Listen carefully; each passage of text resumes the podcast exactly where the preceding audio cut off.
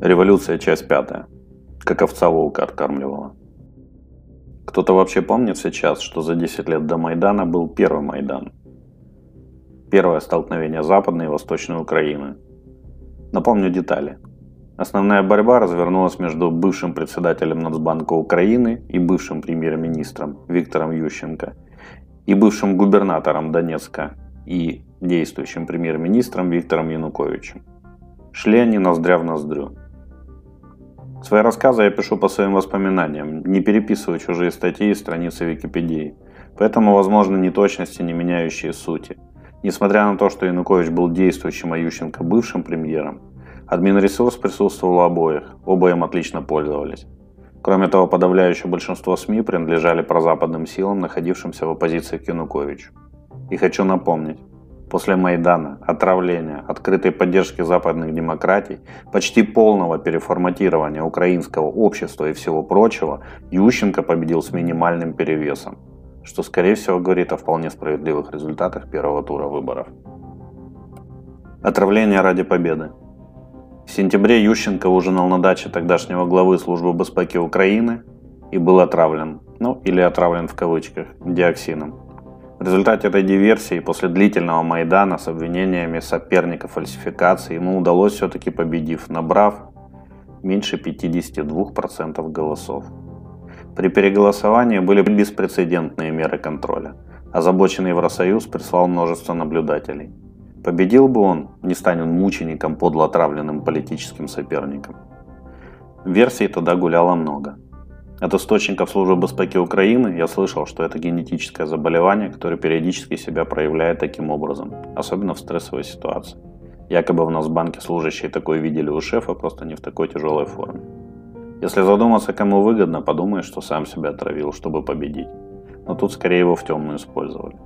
Судя по телевизионным выступлениям, Ющенко был нарциссом. Вряд ли он пошел бы на такое самопожертвование. Украинские СМИ, конечно, кивали на Януковича с намеками на российские спецслужбы. Может, они в чем-то и правы. Дальнейшие события показали, что Янукович был достаточно глупым человеком, мог попробовать таким образом устранить конкурента. Столы за Януковича, листья за Ющенко. Хорошо помню одну возмутительную новость. У партии регионов цвет флага был синий, у их соперников оранжевый. Поэтому первый Майдан назывался «Оранжевой революцией». Некие активисты подняли большой хайп вокруг одного из избирательных участков из-за синих скатертей на столах. Раздули трагедию национального масштаба. Синие скатерти – это скрытая агитация за Януковича. При этом все избирательные участки, которые я видел в тот период, были густо залеплены бумажными оранжевыми кленовыми листочками. Ведь если ты за все хорошее против всего плохого, то тебе все можно. Как бы то ни было, Ющенко победил с минимальным перевесом. Потом за годы президентства его рейтинг скатился до 4%, и на следующих выборах он проиграл Януковичу. В тот период произошло еще одно знаковое событие. Виктор Янукович породил Всеукраїнське об'єднання «Свобода».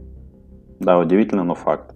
Маргинальная социал-национальная партия Украины получила мощное финансовое вливание от пророссийского, якобы, кандидата Януковича и превратилась во всеукраинское объединение «Свобода». Целью этого удивительного финта ушами было оттянуть часть электората у Ющенко и Тимошенко. Семена самых жестоких и кровавых событий второго Майдана были посеяны Януковичем перед Майданом первым. Как жаль, что политики наших стран мало читают, слабо интересуются историей. Все это уже было и не раз. У меня часто возникало стойкое ощущение, что вокруг меня кто-то очень большой и невидимый ставит фихтвангера на сцене Украины. Первый Майдан показал, что Украина не едина и делится примерно поровну.